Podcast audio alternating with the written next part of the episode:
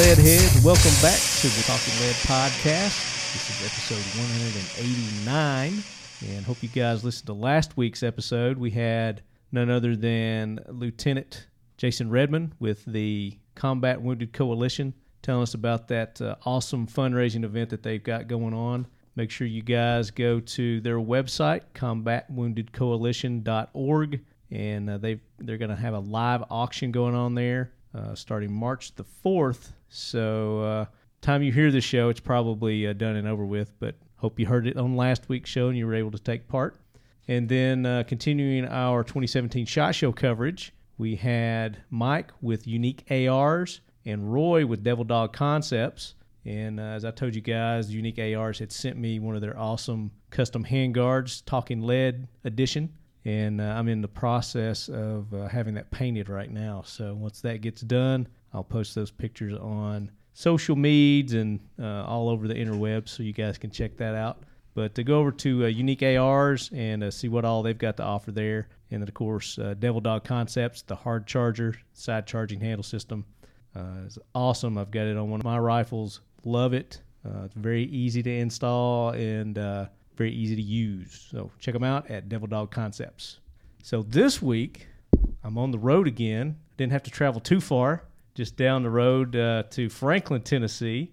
And uh, we are here with our good buddy, Dana McLendon. Welcome in, Dana. Thanks for having me. And if that name sounds familiar to you guys, it should. He is the creator of the Crazy Hot Matrix.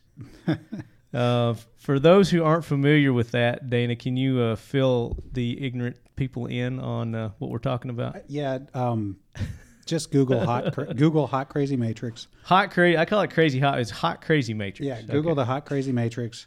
Um, you'll find the first hit is going to be on James Yeager's YouTube channel. Um, just click it. It's seven minutes. Uh, it's everything a man needs to know about women in seven minutes. It's seven minutes of fact, Fa- science, science, and straight up science. It's been um, James and I accidentally made a viral video. So Accident. Those are the best, aren't they? I don't think you can intentionally make a viral video, Right. But we certainly never saw anything like what happened next coming. So um, yeah, Just uh, millions and millions and millions of I, views. I not long ago I went back to look see if I could tally up the number of hits, and it was well over 150, and I quit.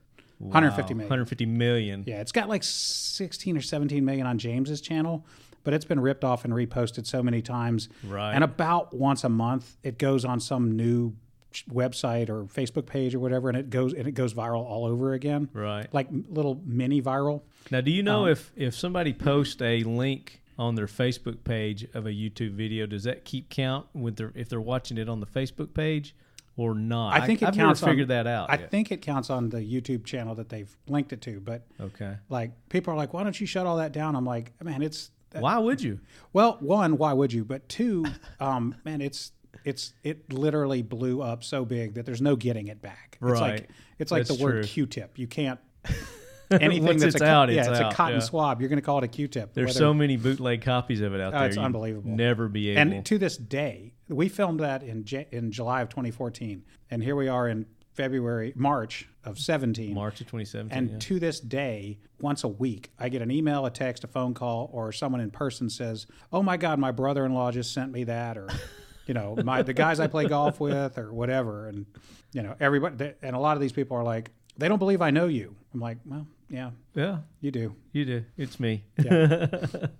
So, uh, in a nutshell, I mean, we're not here. We're, we're here to talk about the the hot crazy matrix a little bit, but we've got some other things that we want to talk about. But let's talk about your formula here and what the, the Okay. hot crazy matrix is. So the idea is that every woman that you're going to deal with is Well, guys, get your get your recorders on here. Make sure you uh, record Right. this, take notes. So the idea is that every woman you're dealing with is going to be somewhat crazy, at, at least a four on a scale of ten. Okay, one to ten, one to ten, zero to ten. They're all four. They're all at least a four crazy.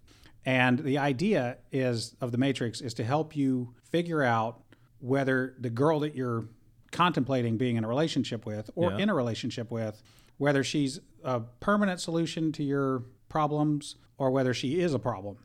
Um, so you have to strike or she is your problem, or she right? is your problem. So you have to strike the right balance between how hot she is to you, which may be different. You know, Yeah. you may like them tall, short. And this is all a personal perspective. Yeah. You know, this is Yeah, this your is- rating yeah. system, but This- it works for anybody's rating system. Right, because it, it, what you think is a beautiful woman may not be to me. Right. So I'm not I'm not attempting to establish an objective measure of beauty or attractiveness. Yeah. I'm saying You're not setting the the world standard here. right. It's I'm saying whatever standards. whatever it is to you that's attractive, you have to figure out how to balance and measure the how much crazy you're willing to put up with versus how hot you think she is. Right. right? So um, there's different zones. Um, ultimately, you want to you want to try to find the uh, the wife zone. That's that's the keeper, The Marion type. the Marion type, the one that the one that Take home to mama. right, the one that you can keep uh, indefinitely. Um, and so there's some other zones along the way. I won't ruin all the punchlines, but it is seven minutes, and if you haven't seen it, you should. Um, and you should definitely have your adolescent sons watch it.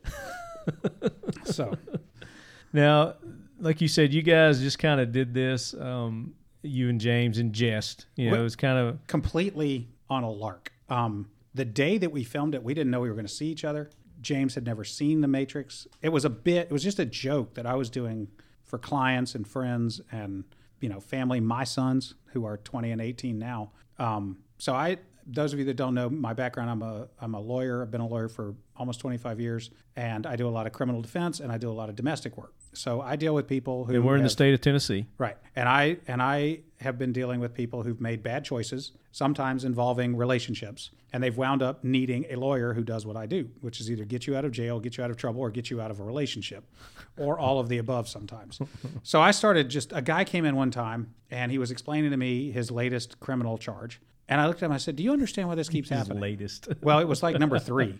And he said, I said to him, Do you understand why this keeps happening? He said, No. I said, What do all these, I've now represented you on three different criminal charges. What do they all have in common? My dumb ass. I was like, Well, no, yes, but no. What they all have in common is there's a woman at the, at the center of this story. Ah, okay. You're picking women that bring out the worst in you. And he goes, What do you mean?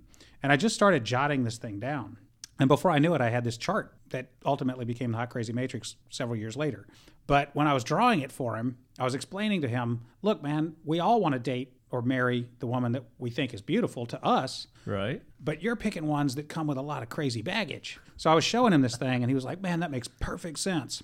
So, you know, I just started like, I started like drawing it and revising it. And so there was little tweaks to it. And someone threw in one of the punchlines when I was showing them for real one time. They, they threw out one of the punchlines. And I was like, yeah, that's funny. So I incorporated that Incorporated that. and um, and then another time so a couple of different revisions came but james had never seen it i i happened to go to camden that day for court for a completely unrelated thing i drop by if i'm in camden i'm going to go see my boys down there james and john and Oh, the yeah. people that work with them the mafia. the camden mafia so um so I dropped by to see James. We got to talk, and he said something, and I said, "Oh, sounds like Danger Zone." And he was like, "What? I don't understand." And I said, "Have I never showed you this?" You so thought you were we- talking about Top Gun, didn't Right. So we flipped over a target in his workshop and I drew it. And he goes, "That's funny. You should you should do a video." I said, "Let's do it." So we literally walked out front where he filmed all his videos. We turned on the camera, we shot it. One take, 10 minutes. Done. and a couple days later he put it on the internet and man? That's hilarious. and, and now 150 million people have seen Boom. yeah. Just like that. Yeah. So there's mo- I've got a movie So how long ago was this? Has this been in July- the works? How many years was that in the July 2014 was when we filmed it and put it up. Okay, but you'd been working on it a little Well, bit. I'd been drawing it. I, you see, I don't really know. If I'd known So it this was sounds like something you'd come up with in college. Yeah, that- No, it was not in college. It was in years before that. But um, if I'd known it was ever going to become a big viral video, I would have kept better notes. Um, so I don't really know when I first drew it, um, but that's when everybody saw it. So, Yeah. Um, so now I am forever the hot crazy matrix guy, and because of that, well, that was also where we where I coined the term Camden Mafia. Okay, so you came up with that. You came up with Cam- Yeah. Camden Mafia. Well, and if you watch the beginning of the video, James introduces me as the terrorist mouthpiece. That's a whole nother story. We don't need to go into. but he introduced me as I think terrorist. our listeners who are familiar with the show or know what you're talking so, about. So yeah. James, the, Which the, we're going to talk about him a little bit because he's done something else that's so the brought him some notoriety. so the way again. that James and I became friends and client was the the his first viral video, which was also not intentional. Um, that's where I got the nickname the terrorist mouthpiece from some HuffPo, po, you know, person posting on a comment on a Huffington Post link or whatever. Sure. So I became the terrorist mouthpiece because some person that doesn't think the way we think labeled me that. So Right. They're good at labeling Right. things that they are afraid of or don't understand. Right. So at the beginning of the what became the Hot Crazy Matrix viral video, James introduced me as the terrorist mouthpiece. And I just riffed off of that and said, "Yeah, I'm the terrorist mouthpiece and the consigliere to the Camden Mafia." Bam. Nice. That's that terms the Camden Mafia thing stuck. Stuck there too. So and now it's immortalized in So you guys accomplished a lot in that video, didn't we you? had no idea. If we had known staples. If we had known that it was going to go vi- viral, we would have messed it up and it wouldn't have gone viral. Right. Like I've been out to Hollywood to I'm working on a movie deal now. Okay. And sweet. I, I literally will go out. I've gone out there four or five times now to meet with producers and studio people and all this, and it's really probably going to happen. And um, awesome. and a, a couple of them separately have looked at me and been like, "Dude, that character you were playing in that video is genius. How did you conceive of that character?" And I'm like, um, "Stick around." Um, Stick around yeah, 'cause you- it's me, yeah, dude. yeah. And so then they say things to me like the way y'all did that with like the shitty lighting and the cheap camera and like the whiteboard and like, man, that was all just perfect. How did you know to do it that way? And I was like, because we're geniuses, Because we're smart. because we're smart. that's why I'm sitting here in front of you. Right, that's why talking you're- about a movie That's deal. why you're paying me to come to Los Angeles and eat fancy food. So a movie deal. We got to talk about this, brother. Um, It- the- there is a the there is a project that Matrix is yeah, movie. There is a project in development with a that will be a if we can get it done will be a full length feature film. I'm working with people who actually make full length feature films. Okay. I'm not going to drop any names, but Sure, if I sure. did, if I did, you would know them. They're Okay. they're, You they're can tell me off air. yeah, they're major. Like they're you've seen movies that they've made. So um, and they love it because a it's pre-marketed. Like 150 million people have seen the video. Yeah. So if I license the Hot Crazy Matrix video name to them, and we, you know, then people are gonna be like, "Oh my god, I saw that video." You know who I'm seeing in this movie? Who? Seth Rogen. It could be. Um, you know, the I'm um, seeing Seth Rogen. He would be a good one for It this. could be. We- James Franco. we- might, yeah. might be a little old. I don't know. They might be too old for. so, um, but they love the idea of taking the the the video and expanding it to you know a 90 or 100 110 minute, you know, just yeah. comedy like Hangover, Bridesmaids, Right. You know that kind of thing. So, Oh, yeah. uh, and it that would be good. That'd it be a good almost writes itself. I mean, you know, if you if you watch the video, if you're familiar with the video that I made, you can just imagine the arc, the story arc, you Yeah. know, of boy meets girl, boy meets Yeah. multiple girls. Some of them go bad, some of them go good. Right. Uh, fall in love, blah blah blah. Wedding montage. Yeah, you got Cut. you got the build up to, to, to how he came up with the theory. Mm-hmm. Then you got the you got the actual putting it in practice Right. and going through all kinds of mayhem and Yes. Yeah. the- yeah. Pandemonium and right. Yeah. There'll be craziness there'll- yeah. ensues, and then Yeah. And what I told him was, I said, I want to make a, I want the to make a unicorn appears. Yes. I said, I want to make a movie that you can, that your girl will go see with you, that you will go to, and at least once or maybe five times during the movie, you will say to yourself, oh my God, I can't believe they did that. You know, like when Chow jumps out of the trunk in the hangover and naked and smacks him with the tire iron. Right. Or the, or the, uh, the taking a dump in the middle of the street in Bridesmaids. Right. Right. Um, th- those kinds of moments where you're like, I, I can't believe they did that. So I want a movie that your girl will go see. Oh no, he didn't. Yeah, that you will say out loud, "Oh my god, I can't believe they did that." And then when you leave, you can still get lucky. Like it's not a movie that is so hateful towards women or or anything like that. It's Right. it's like a movie that makes us all laugh at ourselves because I think that's why the video went viral. Mm-hmm. The video went viral because people saw truth spoken in comedic, you know, in a comedic vehicle Right. that they could relate to. Right? It's not. Some people have come at me and said, "Oh, you're a misogynist. You hate women, and Well, you're the- a I mean, pig." and Everybody has these thoughts. I mean, what you said. I mean, everybody's thought about some way, some form, some fact. And I say men, you know, because because you're doing women. I mean, it's based on a women a woman Right. scale. And But man- some of my you biggest fans do- are women. But Like- you also do a, um, one for the for the ladies as well for the Right, men. right. We'll talk about that. Right. And if you're but- honest with your, if you watch the video and you have lived a life, and if you're honest with yourself, there's parts of it that you can say, "Yep, I did that," or "Yep, I've I've lived that. I've Yeah. experienced that," and that is why it went viral. It didn't go viral because 150 million people hated me, hated it, hated the concept, thought I was a misogynist pig. Sure. That video gets seen by a thousand people and then never seen again. Yeah. Right. Um, or it goes on 4chan and red pill, blue pill, or Your, whatever. yours actually hit, uh, you know, a nerve with people that they could relate to, Right. Men and women right, both. right. You know, because I've seen some of the comments too. Oh, some of the women are like, Some know, of the, my biggest fans and most ardent it. supporters are women who are willing to laugh with at themselves with us. Right. So the whole the, the, the whole video was, I mean, like the funniest comedy is when you are self self deprecating and you're you're willing to be the butt of your own joke, even though you're talking about something that everyone has experienced. Sure. Right. Like Yeah. that. That's when you let people laugh at you so that they can laugh with you and at themselves. Sure. So And that's and that's what I was getting. I was like, when I was watching this, I was relating to it because growing up, I mean, I got two older brothers, and uh, I mean, we would always talk about how you know women have snakes in their heads. right. You know, they all got snakes in their heads to some degree. Right. I- like, I'm except con- your mom, Yeah. but your dad thinks she's got snakes in her Right.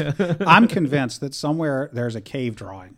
Like the first, Absolutely. right? The, the first caveman that ever had to debate which of these two women was he going to try to be with? That's be the with. starting of the movie. That's where it began, right? That's- like, that's right, how your movie starts. right. is I've got some ideas about that, but it could be that, like, the, like, like. But one, you know, I'm convinced that if we just excavate enough caves and discover enough prehistoric You're gonna find a Yeah, caveman. You're, hot, you're going to find matrix. a caveman hot crazy matrix where Grog the caveman was, you know, debating. He was like trying to record for his his sons, like, don't make the mistakes I've made. So you know, it's it's it's universal. I mean, the you know, on the one hand, it's a shop worn concept of women are crazy. On the other hand, it, you know, like every everybody has experienced something that made them Everybody's got standards, and they have different gauges in which they do their. right. You know, basically, that's what you've broken down is. Yeah. You know. Yeah. Ha, how to gauge somebody Right. who's right for you. Right.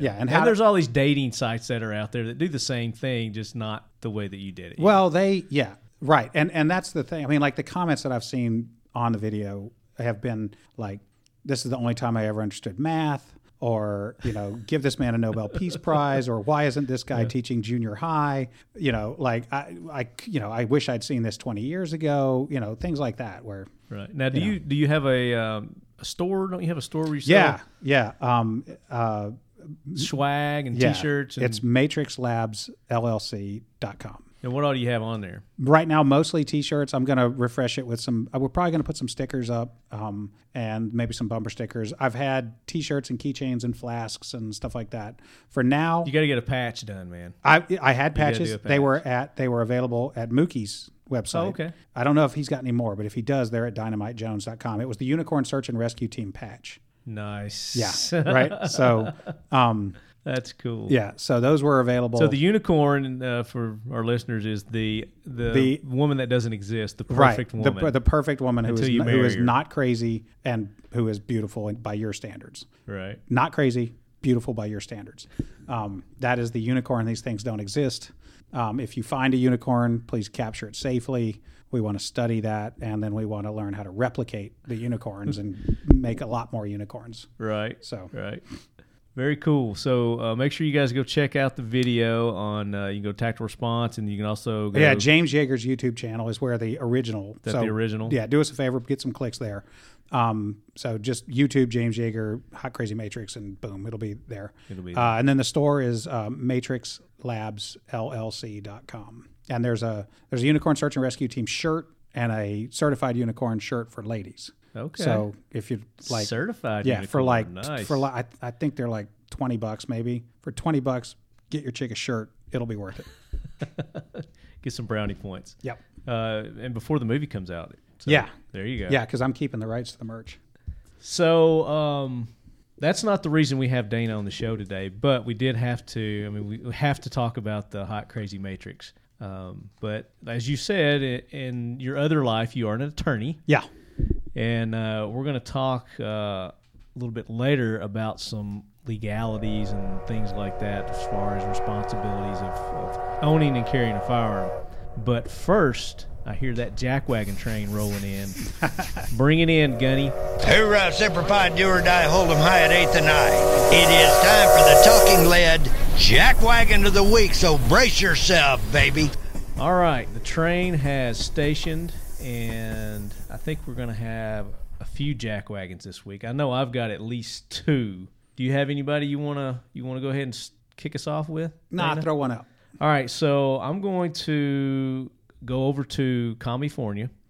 An, Yeah. yeah, an easy an easy target. Easy target. I mean, it- just it, we find somebody there just about every week. I think, no, with no problem. But this one def- definitely has to be thrown on. This guy, the sheriff of the Contra Costa County, is that who it is? yeah, his name is David O. Livingston. There you go.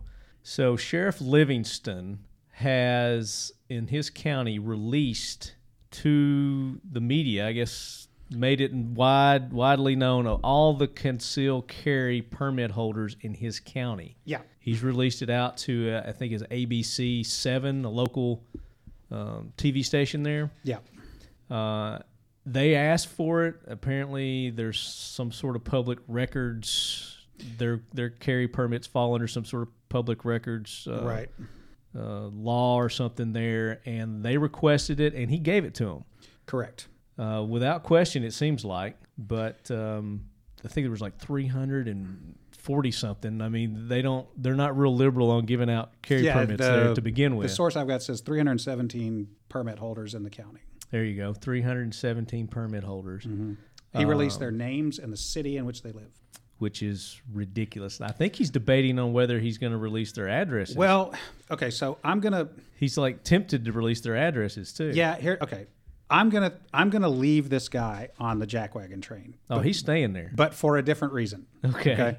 As a lawyer, um, I'm gonna I'm gonna give a legal analysis on this. It's it may not be terribly popular with some of your people, but the um, this sheriff had a request made by a local media under the California Public Records Request Act Right. for him to provide this information in his possession. I'm going to make some assumptions. If these assumptions are are accurate, then this is my take. If the California Public Records Request Act does not shield these names from disclosure upon a proper request, then the sheriff had to follow the law. What he's done is he's withheld the address mm-hmm. of the people who are on the list of permit holders Right. my my complaint here is not so much that the sheriff technically obeyed the law. My complaint here is really maybe a little bigger than that. One, California Public Records Request Act probably should not permit the disclosure of this. Not everything that is a document or a fact or a piece of information that the government ha- uh, has should be or even is discoverable by a what's called a FOIA request or uh, Freedom of Information Act or at the state level California Public Records Request Act. Not everything that they know or have should be available just because you send the right letter and ask.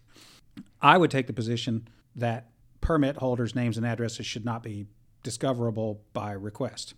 But if they Agreed. are, if they are under the law, then um, then the sheriff really didn't have any choice, and he would have been faced with a lawsuit, uh, you know, which would have cost his taxpayers money to defend, which he ultimately might very well have lost. Mm-hmm. And maybe we can all say he should have gone down swinging and lost and been a champion for permit holders and all that stuff. But my bigger Yes, that's and what he should have done. and that's fine. Uh, that's fine.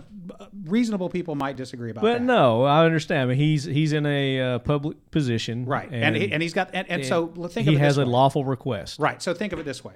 Let's say that the law, let's make the assumption that the law does require that he respond to this request and that his counsel have told him there is no exception. You are required to disseminate the, to respond and give the names of these people. Mm-hmm. Let's assume that. How unhappy would we be if a law said, Sheriff, if you have a convicted child molester in your town, then you have to tell anyone that asks their name and where they live? And and I made that request, and he said, "No, I don't think that guy should be outed like that." And I would point at the law and say, "But the law says you do." We'd be all we'd be all unhappy about that, right? But a concealed carry permit holder and a child molester are True. They're they're different. they're, They're, they're different. Not but I- even the I- same I- ballpark here. You know. Well, that's well in terms of like moral. Culpa- but I understand what you're saying. in moral culpability, they're not the same. One is a law as far as somebody requesting information from him and Right. him deciding and him having a law that dealt that tells him what he must do. right. he did withhold the address, the street address. Mm-hmm. And what he said is, they may make me give that up too, but I'm withholding that for now. So I'll give him some credit there, Sure. but not very much because my biggest problem with this sheriff is that he has apparently approved only 317 permits, which is only 17% of the people who asked. Right. So, uh, in that instance, it appears to me that he does have discretion and that he has exercised his discretion in a gun hating, lawful gun owner hating way. Right. And for that, I condemn him to the jackwagon the train. So, And of those 317, 290 are non-law enforcement applicants. Right. The So- other ones are law enforcement yeah, applicants. people he probably knew from work. Right. Um, but Judges, and, I don't know what the lawyers. population of I don't know what the population of Contra, Contra Costa County, County, yeah, is. who knows? But if only 17% of your permits are being approved, then I'm gonna I'm gonna say this guy's not pro. he's not, and and, and I'm gonna say Second that Amendment. you could probably, and I'll I'll make a guess or just an accusation maybe. Um, those 17% were probably political favors, patronage, you know, Relatives. the the son or the son-in-law of his deputy sheriff, Right. That kind of thing. Yep. Like the average dude that just went in there and said, "Hey, man, I, I got a family here, and I think I might need to defend them. I'd like to get a carry permit." Got told no. He got eh. And so, while I might be willing to say to the sheriff, "Okay, sheriff, you saved your county from a lawsuit that you might never have been able to win from giving up the names. All right, I'll give you a little credit there for being law abiding." But the fact that you're only approving 17% of the permit applications, I now I know who you are. All right. So I'm So he basically he's just he's just outed out his friend, family, and friends. So well. That may be why he that may be why he withheld the street address. It could be. like he It he could be knew the that- only reason, right? right. Like he he didn't do that out so of So don't some give him too much credit. right. Like he may have done that only because he got So what I wanna 317 know- phone calls from his family and friends and Here's what this article doesn't tell us: is it doesn't tell us what ABC Seven News wants with this information or how they're disseminating this information. Well, you remember that the Memphis the Memphis Commercial Appeal did the same thing. Mm-hmm. Um, they did the same thing in Tennessee, and I haven't looked in a while, but for a while you were able to get pretty much exactly that same information statewide yeah. in Tennessee. No, I remember that. So Um, has that changed? I haven't looked in a while. They, but as I recall, they did not do it. They just put it up as like a, a standing link on their On their page, website? so you could like. At one point, I went back and figured out that in Williamson County, where I live, um, Tennessee, like twelve percent of adults had permits, or so- I, I just Mm-hmm. I, I just did some rough math myself, Right. but um, I don't know what ABC Seven News motive was, but I can guess. Don't know. I have no idea. But um, he sent out a letter informing these permit holders that their information was being given to ABC Seven. Yeah, So I guess I don't know that he had to do that, but he did do that to let them know. yeah, Um, but anyway, um, I, you know, I see this happening in more and more areas around. yeah, and make, county. yeah, and And this is a bad thing. We don't want this to happen. I We agree. don't- And the solution is to go to your legislature and say, hey, because what this what this does is it makes these people targets for criminals as well. certainly. And so the solution is to, Anytime you put your name on a list, it's not a good thing. right. I, and I would Usually, say, it can be used against you. for sure. And I would say the solution is get in touch with your legislature and say, hey, um, whatever kind of Freedom of Information Act, Public Records Access Act that we have, um, permit holders' names and addresses shouldn't be on it. Right. Period. So let's make let's make that the law, so that the next time the sheriff gets this request in Contra Costa County or anywhere, mm-hmm. his response is, "I Or- can't give you that." Or they don't just arbitrarily put a link to everybody's information and you just go and the internet, anybody can go on the internet and click on it. Yeah, I suppose you could get some really bad results where you actually did get a news media organization publishing names and addresses, Yeah. Or a county itself doing it. or a county. You know, like you can go public records, you know, state of Tennessee, I guess any state. well, I mean, look, you don't have to be the see who owns, you know, who lives typically the way address. these things typically the way these these records acts worked. You don't have to be a member of the media, so you could have Moms Demand Action send the same letter, make the same request, Mm-hmm. get the same information, and we know what their agenda is. Yeah. So, um, so uh, the solution here needs to be legislation that prohibits this disclosure, so that the sheriff does not have the obligation or discretion to give those names and addresses out. And f- while I'm at it, California should be, you know, if you're in California and you want some relief from this sheriff, uh, you should ask that your legislature make it a shall issue state because apparently it's a may issue state. Right. Going And at the, least uh, this sheriff is sheriff. Um, is not one of us. Absolutely. So, welcome to the jackwagon train, Sheriff. What's his name? David Livingston. David Livingston. There you go. And Peter Inya, and that's the only other guy on the letter there. So, Yeah. specialist, whatever that means. So, Contra Costa County. Mm, I'm sure that's not the only county that this Oh, has happened to. I feel like I would say Cali- these my my news medias- anecdotal understanding of California is that this would be this would happen in almost all the counties, at least at least at, more often in the southern part of the state than the north.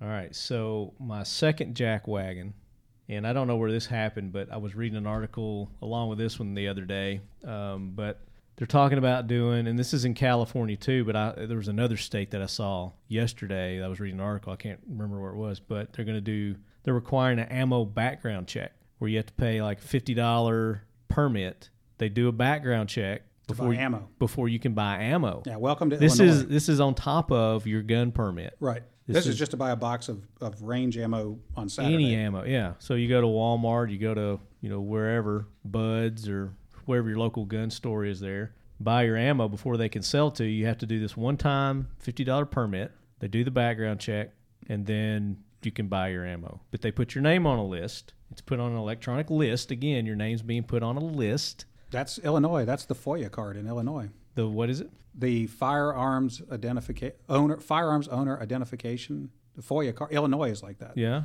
To buy ammo or guns in Illinois, you have to you have to have that card. Now, do they? Uh, is that two separate ones that they do two separate background checks? Because my understanding that that's what this is. Is that you got to have in a you know even if you've already got your permit, I think I think in Illinois to buy either you have to have the same thing. the same one. So I don't know that it's two different things, but Yeah, it's a giant regulatory pain in the ass. That's for sure. absolutely.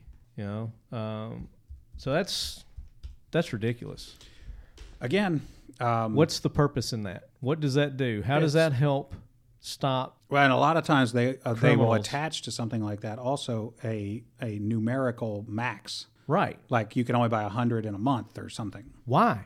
I mean, Well, you, know can, why. you can go to a range and you know you spend a day, you know, two three hours at the range. You can shoot 2,000, 3,000 rounds of ammo easily. You know, especially for training classes. Mm-hmm. You know, you go to one of Jaeger's classes up there. I mean, minimum you got to bring a thousand rounds for two days. for you know for a two day course, Yeah. and uh, you usually burn all that up too. So Well, they're. I mean, clearly they're. They've they've lost the can you own a handgun law that we you know we won that at the Supreme Court. yeah, So now they're just looking for flanking maneuvers. You know, they've they've figured out. Give them credit. The people that don't think like us have figured out that it's that we need the guns and the ammo. But So- why do these even get any kind of enter- entertainment? I mean, after the gun permits and everything, they know you got to have ammo. So why would anybody who's already passed the gun legislation, pro gun, even entertain something other than taxes? I mean, it's more tax revenue. Well, it is, but it, keep it, Obviously. well. So, like in Illinois, the the um, the state keeps going, and Chicago, like McDonald versus City of Chicago, that that happened because Illinois refused to actually make laws to enable. The city of Chicago refused to make laws even to enable the ownership of handguns. So, like, they had this elaborate, ridiculous, false method by which Mm-hmm. you know impossible method by which you could get a handgun lawfully. Yeah. You couldn't actually do it. So it's not which that was determined So- unconstitutional. right. So in their mind, in their mind, they're that. not they're not pro gun and then anti ammo. They're anti everything and just looking for ways to jam us up. That's what it is. That's right? what it is. I mean, That's what it is. So they start with the big, and now they're working down to right.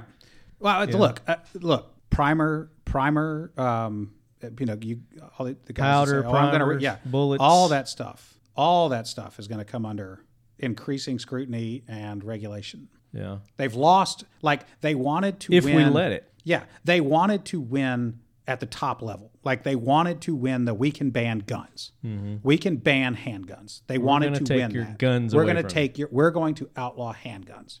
They lost. And They- rifles. Right. They they they wanted to ban the thing. You know that they that the the end product item gun. Mm-hmm. They lost. So now they're having to like fall back and figure out well how else can we accomplish the same result.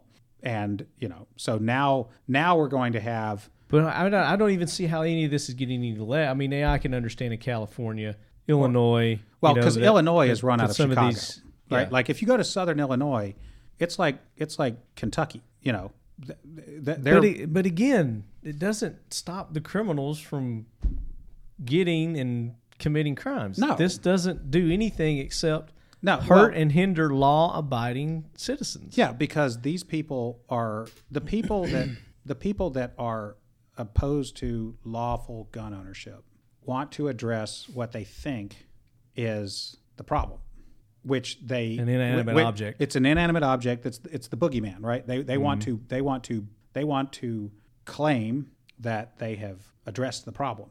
The problem is poverty, lack of education, lack lack of uh, opportunities, mental for- illness. and mental illness. Know. But those are way those are generational and much much bigger problems, right? Like which is easier to claim and I'm air quoting, which is easier to claim victory if you're a politician, right?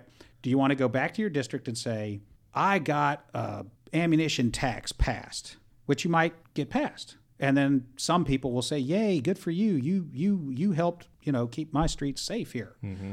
When in reality, what that politician should have been doing was going up there to uh, to the Capitol and saying, "Let's create real education, real equality, real economic, real economic opportunity, address mental health." And someone's going to look at them and go, "That's going to cost billions of dollars enf- and take a long and time." And enforce the laws that are already on the yeah, book. tha- that's that that's going to take a lot longer and cost a lot more money, and actually require us to assess critically and honestly the real problems with our culture and our society. So let's just focus on the ammo. Yeah. Right. So it's like don't I mean, focus on us. Let's right. focus on this. Right. Yeah. Yeah. The, pay no attention to the man behind the curtain. Exactly, and that's that's what it is. It's a distraction. You know, they they get everybody hung up on all these little look over here kind of tactics. Right. When, Well- like you said, they don't want you to see the real problem. Well, yeah, and I mean, just we could we could go on and on and on, Oh, yeah. and we're talking to the, our friends here. So, but I just make the observation. We're preaching to the choir. right? They but, understand that. But I make the observation that there have been millions and millions and millions of guns in America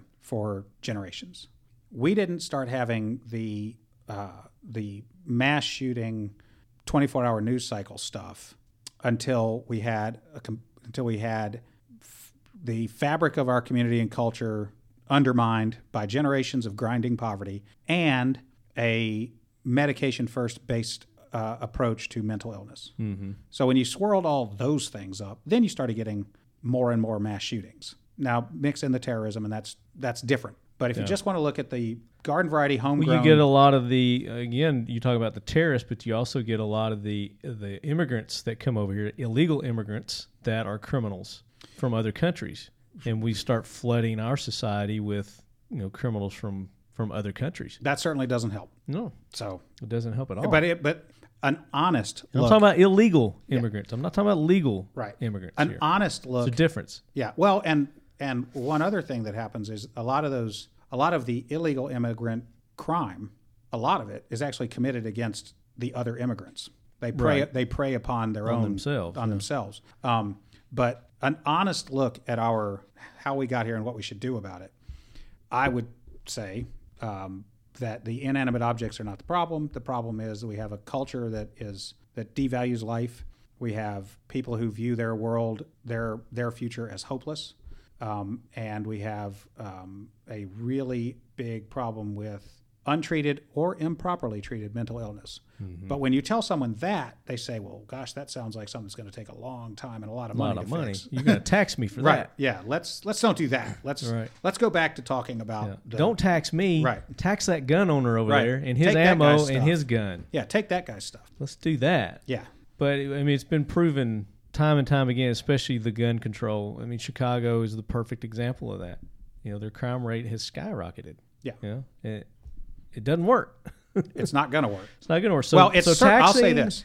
And background checks for the ammo is not going to work. You know, the guy who's buying 10, 15,000 rounds of ammo, I'm not really worried about that guy. I'm worried about the guy who's going and buying just four or five rounds and that's that's well, all he wants. Well, yeah, well that You or, know? So, um, so I, I I've moonlighted at a local gun shop, and um, and what we had this conversation going on behind the counter one day, and somebody said, "Yeah, well, you know, the, you know, there's people worried about people buying ammo." I said, "Not me. I'm worried about the guy that walks in and says, I want all your AKs and all the mags and all the ammo today." right now. right now. Yeah, that, that that might that might make me go hmm. Um, but yeah, no, the guy that orders a thousand rounds delivered No. delivered from a reputable manufacturer to his doorstep on UPS truck. Right. Um, I'm betting that guy's not likely the next the next news story. But this is going to trickle down. I mean, if this gets any kind of legs, which it, it's not, there's no way. I don't put we're gonna anything let past this- California, but whatever. Well, California, I mean, yeah, possibly, but not in Tennessee. oh no, You know, No. not in Texas, not Nope. in maybe Kentucky. I don't think Kentucky. no. But um, where's I going with that? Oh, it's going to trickle down to you know this is buying them in the store. You're reloading, like you were talking about, your primers, your powder, your bullets. It's gonna it's gonna get down to that level with people who do their own reloading too. Yeah, it will. And you know, if I were ever inclined to be a traitor to the cause, um, I could tell the people that are against us the smart things that they could do The smart things that they could do. that would be that would be constitutionally permissible, uh, and that and that actually would make life harder for people like us. But I'm not inclined let's to not be a traitor. that. Yeah, let's not do that. So, let's talk about people who uh, want to be good, responsible gun owners and, and carry permit holders. Okay. What's what's some good tips for somebody to to be a better or the best um, carry permit holder that they can be, firearms owner? Okay, so let's put this in context. Um, I'll just use big, rough numbers. Okay, so we hear that there's hundreds of millions of guns in the United States. Probably true. Those hundreds of millions of guns are probably in the hands of dozens of millions of people, right? Um, most people that have one have ten, Sure. maybe. I don't know. Maybe most people that have one have On more than one. average, yeah, you would say. Okay. Occasionally, there's the you know some nice lady that whose grandpa died and she's the only one left and she got the old hunting rifle. Yeah. And she doesn't want it. She's got it in the closet and so that's one. Okay. Right. But if you're buying, if you're a gun buyer, you're probably going to end up buying more than one. So we got hundreds of millions of guns in the hands of perhaps dozens of millions of people. Of those dozens of millions of people, fewer still have a permit to carry one, either because the law doesn't let them or they just never bothered. They don't want to carry. They've got just got rifles. They don't need a permit. Right. They don't need a permit, whatever. So we're now we're down to maybe millions of people. Could still be dozens, but it's a smaller number than gun owners. Mm-hmm. Of those people who get a permit, now let's just call that millions of people, fewer still actually carry.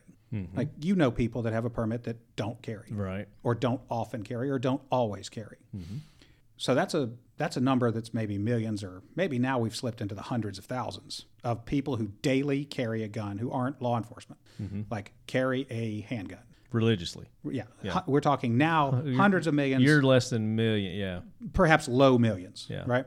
Low Right. under a million. Right. I'm saying. Right. Could be. Yeah. Of them, fewer still, far fewer still, will ever train or maintain training. Mm-hmm. Okay. Because I would tell you that being competent to defend yourself with a handgun is a lot like being a scratch golfer. So a scratch golfer is a guy who on any given day can go out and play a golf course and make par, right? He makes very few mistakes. Mm-hmm. Or if he makes a mistake, then he makes up for it. You can't be a scratch golfer if you don't play golf and practice golf regularly. I would tell you, you can't be competent to defend yourself with a handgun if you don't train with a professional trainer and practice often. Mm-hmm. So the permit class that you did doesn't count, No, that right? does not that count. does That's not, not count. training. That's not training. That's not the, training. The class that you took three years ago for two days counted for a little while, but it's expired. right. Okay. You're not a scratch golfer anymore. So hundreds of millions of guns, dozens of millions of gun owners, millions of permit holders, couple million people who carry frequently, mm-hmm. Some small number of people that train consistently. Okay. So if you I are would one say of, like one percent of that. that might be high, that might be low, but Yeah. it's small, right? Yeah. So understand that if you are if you are credibly and really in the category of people who train regularly, then you are in a very small number of people. And I make that point because I read on man, I read on Facebook today, some guy made a post, and I went back and tried to find it to respond to it, and I couldn't find it. But it's the kind of post that always gets my response, which is the understand that we have we have already undeniably established that if you're a guy carrying a gun regularly who trains regularly, you are in a very small number of people. The jury that will decide your fate in the event you ever have to do it almost certainly will have no one like you on it. Okay? That's no true. one no one who also carries a gun every day and trains often is likely to even show up for jury duty. They're not likely to be summoned for jury duty because the numbers just there's for every one of us, mm-hmm. there's hundreds of not us. And if they did, they'd get dismissed. And if they did, then the prosecutor would probably single them out and kick them out. Right. So that when that jury gets that instruction, to go back in the room and deliberate, you will not have an advocate who understands your life in the room. Okay. So now, having said that, okay, so you're a guy, you're a good guy or gal, you carry a gun. Let's let's talk about mitigating the risk, okay, of being that person, right? Because that's why you're carrying, okay? But a lot of people, uh, a lot of people suffer from delusions of what the system's gonna, how the system's gonna treat them, and how it's gonna be, right? Like lots and lots of people run through the gunfight in their head, right? I'm at Mapco and I'm getting gas, and this dude tries to jack me, and I smoke that fool, and they pin a medal on me, and I go home and I smack the old lady on the ass, and I'm a hero, right? That that's that's the that's the gunfight they have in their head, Right. um, that's not going to happen, right? Yeah. Like, hopefully, and in all likelihood, none of the above is going to happen. But if you ever do have to pull your weapon and do that thing, it's not going to go like that, right? Like, Yeah. it's it's you're not going to win. Never gonna go like you picture. right? Yeah. Okay, so so let's so um so think about when I every day I remind myself what is the goal for today, okay? Because if you don't know what the goal is, then you don't really know how to get there except by accident, right? What's the goal? I would suggest to someone who carries a gun and trains that your goal every day should be to go home unhurt without a court date.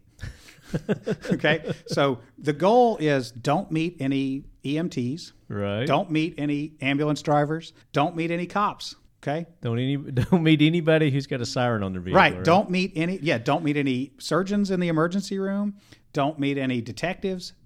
All good people doing a good thing. But our goal is to not meet them. There you go. Okay? That's so that's the goal. And why is that the goal? Because all the others suck. right? all the other possible outcomes for today are less good than that, right? So if you have to pick a goal, going home today unhurt without a court date is probably a good goal That's a win. that's a win, right? Um, because if anything else happens, then something you didn't want to happen has happened. Right. Something beyond your control or Right. beyond your conception just happened. Right. So I break down, okay, so how can we accomplish our goal day to day, right? So one thing we can do is we can control all of the controllable factors before that thing, that moment in time that we hope never happens, right? So sometimes people translate this as one of the things that kind of goes down this direction is don't go stupid places with stupid people to do stupid things. Okay? Right. And if you've heard that, then that's what I'm talking about. Right. Okay. You heard that from your mama growing up. Right. Mama and your daddy. Right. Yeah. Okay. So so how do we but let's expand upon that, right? What other factors can we control if if every day we decide I'm not going to go anywhere stupid or do anything stupid or go where go somewhere with stupid people to a stupid place and do stupid things. Good. But what else can we do? Because that's maybe not enough, right? Like if you are targeted for a crime, then you may have made good choices about where you were and who you Sure. were with and what you were doing. You might have just been pumping gas down the street from your house and been targeted. Mm-hmm. Could be your day. So, what other factors can we control before that moment in time? Okay.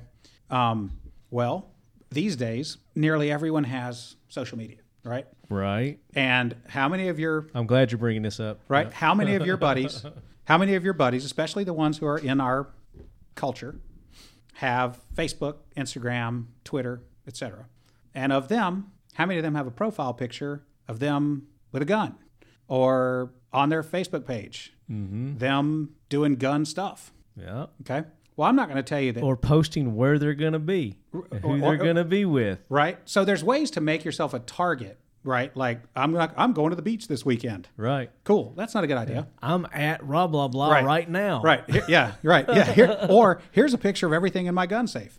Um, Right. well, it's, you know, I mean, if you if you believe in it, then I guess take your chances. But um, so there's the there's the creating a target, skylining yourself, but also there's the stuff the prosecutor is going to look for, the the stuff that the detective investigating this incident is going to go find. Okay.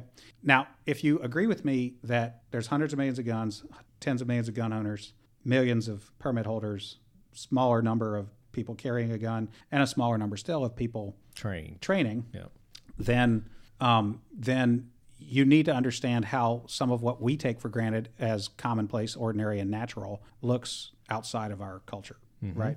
Like I've got neighbors that would that would be flipped out at the idea that you know I put on plates and went and trained for a week in small unit tactics. that you're the mouthpiece for the Camden right, Mafia. right. Like so, um, so you, but you have absolute control over what you post. Okay, right. beforehand, because Right. all of this stuff is going to get scrutinized. Quit posting where you're going to be every second of the damn day. Yeah, because most people really don't care. But They really don't. but But it's somebody who does, and they could take advantage of that. Yeah, but I'm also talking about things like okay, so uh, you see something on Facebook, and I see this happen all the time. You see something on Facebook, and it's a guy getting robbed at a Mapco.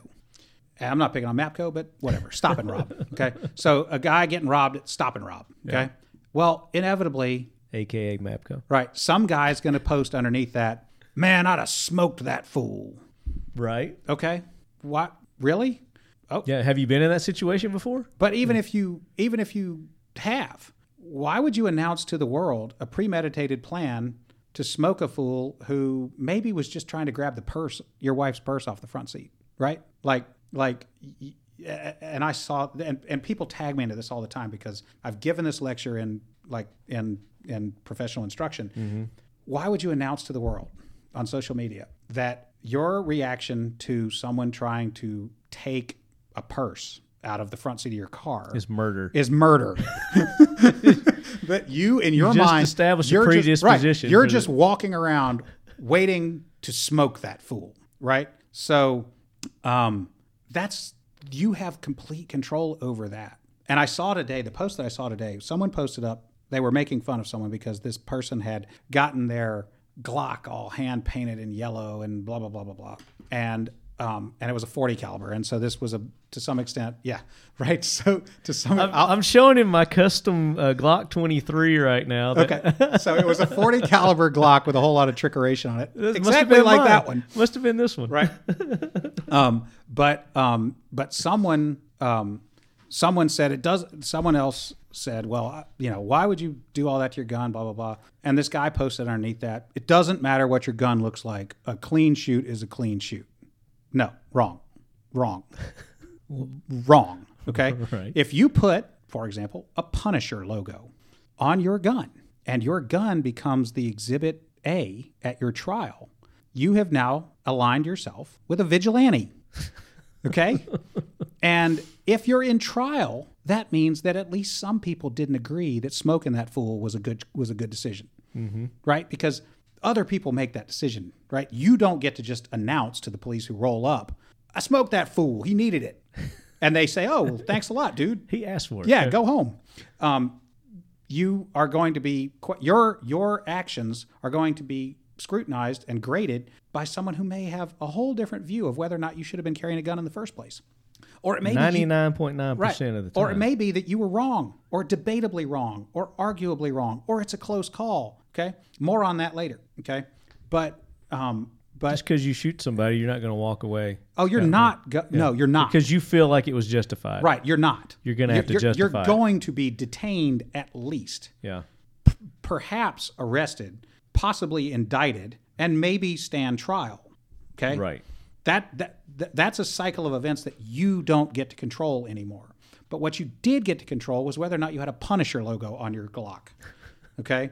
A vigil, a symbol of vigilante uh, of, of a vigilante, right? Like facts. It turns out that facts matter. Yeah. I mean, that definitely, Okay. that could be used against you. Yes. So Whether your, it was- your Crusader themed Glock I may not even know what, you know, the history behind the Crusaders may not, are, you know, and I have it on there, but it could be used against me. It well, it depends upon the rest of the facts. Yeah. Like if you clearly, if the video clearly showed that you acted in self-defense, then maybe the Punisher logo doesn't matter. But if it, if there's any doubt, like if there's a question about that, mm-hmm. They're going to bring it up. it's It's going to be used against why? you. Yeah, and people say, "Oh no, it's not. A good shoot is a good shoot." Why would you ever give a prosecutor something to talk about? Why? If if you control that in advance, like see, that should have nothing to do with it. They should not be looking at what's on the gun. It's, Okay, know, well, let's talk about prosecutors. why was Who's a prosecutor? used? Who's a prosecutor, right? Like many of them are law enforcement oriented, not surprisingly. Mm-hmm. Um, some of them are um, what I call true believers, right? Like they view the world as good and bad. Mm-hmm. And shooting someone dead in a parking lot is not good. No matter what circumstance. Right. Yeah. Right? Like they will, and even aside from that, you mix in ambition because every prosecutor wants a better job, Sure. right? Like they're they're state employees. Well, how do you get a pay raise? You run for election and, be, and take your boss's job, or you are the boss and you want to be the next lieutenant governor, or you want to be the judge, right? So like like there is ambition in prosecutors' offices, just like there's ambition in every other place, and sometimes ambition shades people's judgment. It doesn't make them bad people. No, it just absolutely. means, hey, if you're a prosecutor and you have the chance to win a murder trial on facts that are dividing the community, mm-hmm. because you're probably not going to be given a ticker tape parade if you shoot someone, even if that person put you in a position where it was defensible, legally defensible, right? You're still going to be, to some extent, a pariah in many people's minds. Mm-hmm. You're a guy walking around with a gun who just killed someone at MAPCO over twelve dollars.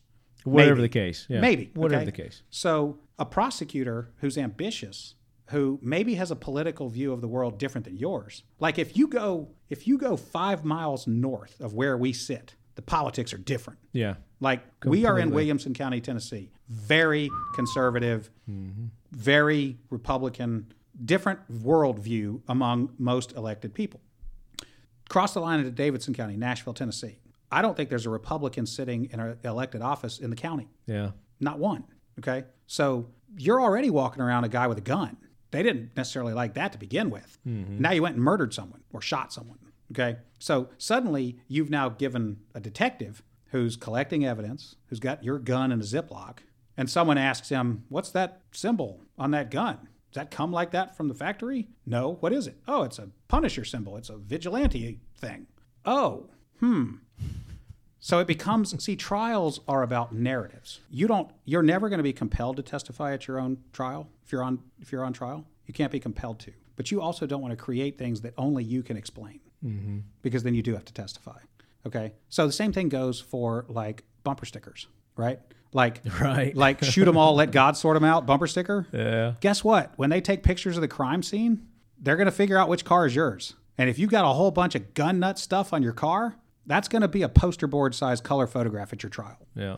Okay. And they're going to go through your social media. They're going to go through your your social media. post. That's what you're Right. saying about Yeah. the post. Right. Your your last Instagram post where you were, you know, smoking that fool, or your post underneath a, a video that had nothing to do with you, Mm-hmm. that you didn't have to say anything about. You went on and talked about how you'd shoot that guy three times. Right. You know, and once in the head for just doing what he did. So, so you're saying the least amount that you post derogatory remarks like that, uh, the better off you are if a situation arises to where you're in a self defense. Um, I'm saying that Situation. I'm saying that a trial is about facts told in a narrative. right. Okay. So a, a trial is not a computer, a cold computer analysis. Mm-hmm. A trial is about stories and human emotion and all kinds of things. Sure. And if you create talking points for the other side, why? Right. Wha- So don't do that. Yeah, I would. That's the point. Now, don't look, do that. I'm giving, I'm giving very conservative advice. Okay. Yeah. But if you're not thinking about this, if you if you hear what I say and you say that guy's an idiot, I'm putting a Punisher logo on my Glock, and I'm going to keep posting that I would smoke that fool, and I'm going to put a shoot 'em all, let God figure 'em out bumper sticker on your car, then rock on. But at least do that deliberately. Like, don't not think about it. so if you're going to do that, do that knowing that at least one guy who's actually tried a self defense case said that might not be a good idea. Right. Okay. Um, same thing with like other firearms modifications, like like trigger jobs, right? Like let's say that you didn't smoke a fool who deserved it. let's say that you drew your gun and the situation was resolving because you were prepared to defend yourself, but then the gun quote went off mm-hmm. and the ricochet skipped and hit little Billy, who was completely innocent, and the bad guy ran away. Okay. I'm constructing a hypothetical to make the point Sure. well, you might get charged with negligent, you know, uh, with like a, a, a, an assaultive offense. Billy survives. But that three pound trigger job you did in your garage may become an issue, right? Like, I just saw one the other day. Um, is a competition shooter, and she had bought another guy's, another competition shooter's gun that he had done some work on himself. And uh, obviously, she wasn't real familiar with the gun, I guess. And it went off in her holster and shot her, I think, through the leg. I mean, could have killed her, you know, but it didn't. well, so that was lucky her. She's not going to get charged with a crime for shooting herself in the ass. Yeah, but this guy doing some self gunsmithing, you know. He's not Well, a licensed gunsmith. He's doing the shit himself. Yeah. So when it comes to the gun you're walking around with, my suggestion is don't do the vigilante locos. You know, now I would draw a distinction. Okay, if you put U- USMC, let's say you're a uh, Marine, Mm-hmm. And you put USMC on your gun, I'm not sure how they hold that against you. Okay, maybe, but probably not. But a knows? Punisher logo. I mean, they'll try any way they can. Maybe, but a Punisher logo screams, "Look, look at this," Mm-hmm. right? Because you can't answer that question, Yeah. right? Like, like the But it gets into the whole. I mean, guns are scary looking. Just because they got a scary looking logo on there. well, the, okay. So remember, there's not going to be any of us sitting in the jury box, Yeah. right? There's going to be. But me as a, as the, on the other side defending this guy, Right. You know, that's the angle I'm coming at. oh, too. sure. If I'm sitting, okay, let's say Yeah. that you have a Punisher logo and you get in a self. I'm gonna make it I'm going to do everything I can to say, hey, that's not the thing we're talking about. Right. But I've tried enough jury trials to know Once they get it in their what, heads. that what the lawyers think is important. Sometimes the jury doesn't even care what that is. And the, the jurors get hyper focused on something that the lawyers would have said that didn't matter at all. Mm-hmm. That made no difference, right? So, what I'm talking about is the things that you have absolute control over starting right now. Yeah. Complete control. All right. So gun modifications being one. What's another as a as a carrier, a gun permit carrier? What what are things that you can do to Training. training? Okay. So not all training is created equal. Okay. Um, but regular training, right? So that if you have to testify, or even at a stage way before a trial, let's say that let's say that you end up having to do the thing, right? And it turns out that you did it well, right? Like you you did smoke that fool. Um, like a- a- you know, that. like like you know like three center mass, and the video shows you wrapped that. You know, Yeah. you drew your gun, stepped to the side, bam, Bam, bam, put bam. three right in them. People may wonder how did that Checked your surroundings. right? Like how did yeah, you know, touched yourself over for wounds that kind. I mean, like somebody may look at that and go, how did he know how to do that?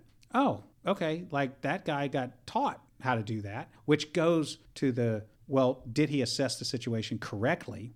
Did he attempt like you're going to maybe start getting Mm-hmm. De-escalate. benefit of the doubt, right? Like like see here in the it may help resolve some ambiguities in the film or in the witness statements, right? Like other witnesses may say there was shouting. But what if the shouting was stop, stay back, no, as opposed to "F- you motherfucker, I'm going to smoke you, right. right? So like it, the totality of those circumstances reviewed after the fact mm-hmm. with a guy dead on the sidewalk, poured over weeks and months later. If you're training, if you have trained, then an investigator, a prosecutor may start to say, "Hey, this guy did what he was taught to do, and what he was taught to do was good, right? Like Possibly. a- avoid, Yeah. ev- you know, avoid, de-escalate, escape, leave. You know, eh, the, the the the shooting only happened after all these other options were exhausted, mm-hmm. and the way that that guy knew how to do that was he'd been to the class, multiple classes, and that's what they were taught. So, like your training may be the reason that helps head off an indictment or explain why you did what you did. Like some people may not understand. Well, why'd you shoot him three times? Well, mm-hmm. that's how long it took to stop the threat. How'd you know? Well, that's what I train, right? Like, if- You so shoot like- until the threats. right. So like the video may Three show that could have you been know, four, yeah. Right. You shot, you shot, and then you lowered your gun and looked, and the threat was down, so you didn't shoot anymore. So the training is good because you're going to more likely do things correctly, but it's also good because it, it it demonstrates that you're not just some jackass who threw a Punisher logo on his gun and went around waiting for something bad to happen. Mm-hmm. You Or could they use that and say, "Why are you training? Well- why are you going? Are you wanting to shoot somebody?" They could, but which would you rather explain? If the plane crashes, which is better? That the pilot had trained 10,000 hours or two? I think. Yeah, I was gonna say. I, I think you're better off with the training than not the training Right. because if you shoot somebody you haven't been trained, then you know that's going to raise a question. That's gonna raise a big like, question. Like, okay, when did you last? You know, that's like the first question they they go into with pilots. With well, my grandpa he taught me how to shoot a gun Yep. when I was twelve. I don't need no training. My don't pappy no taught me to shoot. Right. I hear so- that all the time. Right. So, um, so, and not all training is created equal. So, if you're going to go train, you know, be prepared to have that school, that trainer, that course, that curriculum uh, reviewed. Mm-hmm. You know, under circumstances where it could be bad, like you may be in a jam. Mm-hmm. But it's still better to train. Absolutely. So, um, so those are so social media. Train, train, train, train, train. Yeah. So social media, bumper stickers, things that you can control on the front end. Yep. Um, Your demeanor. yeah, your training ongoing and the actual instrument, the gun. These are things that you control starting now and all the way through the moment in time, the thing, that moment. Um, you control those. You and you alone control those. My contention is dial all those dials to the most favorable setting now. Don't don't Put Hello Kitty on your gun. put nothing. Put Put Teletubbies put on your yeah. I mean, you know, I mean, um, but uh, I'm you- jesting, but I, I mean, Right. I, I understand what you're saying. I know our listeners do too. Yeah, if, but if you're gonna do all that, if you're gonna de- if you're gonna decline this advice, at least realize that you did right, and drive on. Right, rock on. rock on, man. Yeah, hey, you go, go you. so um, the other thing that you can do is you can um, you can and you should attempt to find someone to call. Uh, before the thing, like you should have a plan. Like a lot of your listeners are probably going to be preppers, bug out guys, all that kind of thing. Where you're, you know, you're ready to go, right? Grid goes down, I know what to do.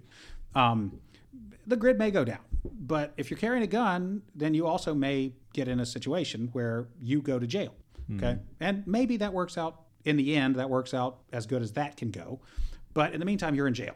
So how, what does that trigger? What what sequences events does that trigger? Well, this is not a time to have to learn something new, right? So like you should have a conversation with someone that you can call who can put into action plan B. Right? Plan A was go home without me- without meeting ambulance drivers and Right. cops. So plan B that is got ruined. right, that got ruined. Plan B is someone come get me. Yeah, So this may or may not be the person that you sleep with. That may not be the right person. That person may not be equipped to deal with that, right? So you want someone who's going to be level-headed and who can get your money or get their own money, call a bondsman, post your bond, and get you out. So that's step 1. I'm a trial lawyer, I do criminal defense. Don't call me from jail. Okay? Couple reasons. One, you're not Plan B. I'm not the bondsman. you need a bondsman. Okay. I will come to the jail and meet you. But first thing is, let's get the process of getting you out started, which starts now. Okay. Like, know who you would call, know, uh, understand what the laws in your state are, right? Like in Tennessee, most places, if your bond is say $10,000, most places you can call a bondsman and actually get out for about $125. Okay. So know someone who's got $125 or know someone who knows where to get your $125. Right. Okay. And if at all possible, also know which lawyer you would call. Okay. Um, people ask me, well, how much retainer if I want to have you on retainer? I'm like, you're not giving me any money just so you can call me later. Look, if the event occurs, call me, then we'll talk about the price. But I'm not taking anybody's money to answer the call when when they call I'm Right. gonna when they call I'm gonna answer. Sure. Okay. So, but know who that would be, right? And And if you're in Tennessee, it's Dana McLendon. right, if you're in Tennessee, you can call me. Um, but um, Six one five. 615-310-3195. Um, but know that know that you want to find that person because it, th- there will be a sense of urgency, right? Like they're going to sweat you for a statement. Uh, they're going to sweat you for all kinds of things, and other things they're not going to have to ask you for at all. They're just going to do. What's your suggestion on that? What a statement? Right. Okay, I'll get to that. Okay. So these are things that you Jumping can do. ahead. Yeah, th- th- these are things that you can do before, so you can know what the plan is for Plan B. Bond money, bondsman. Who's that going to be? If you call your wife, your wife may be perfectly capable of that, but she may also be stuck at home with a three-year-old. Okay, so know who you're going to call, what they're and and they should know what they're going to do. Get money, get a bondsman, get you out of jail, call the lawyer. Okay. Um, now, all right. So at the event, the thing happened. You had to do the thing. Okay. Um, this is this is uh, you didn't listen to anything I said. You went stupid places and did stupid things with stupid people, and you you yanked out your Punisher gun Wearing your Punisher shirt. and you were and you had your let you know shoot them all let god sort them out bumper sticker um, and your molon labe tattoo and um, and and this is 10 minutes after you posted on facebook that you would smoke that fool. You didn't listen to anything i said. I gave you this advice for free. Um, so now bang you did the thing. Okay um, you there is a 100% chance that you are now about to meet the police. Okay? That's gonna happen right? And um, my advice to you is if you have to do the thing, do not leave the scene unless leaving the scene is the only way you can be safe. But either way, call the police. If you leave, call the police and say that there's been a shooting at this location and my name is this and I'm on my way to a safe place. Mm-hmm. And that safe place is either going to be where you tell me or I'm going to find it and, and tell you. But I'm not fleeing the scene. I'm not, you know, You're fleeing for your safety. Right. I'm leaving the scene because it's not safe to be there. But if you do that, make sure that no one can later claim that you were fleeing the scene.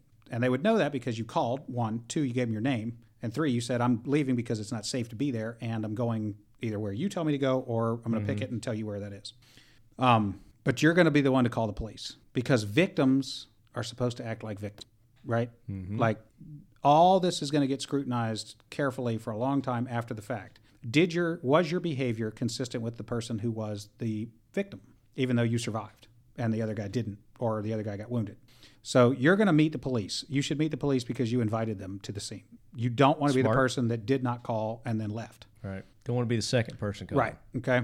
Um, and um, I would I I live by the mantra that one will rarely regret having said too little.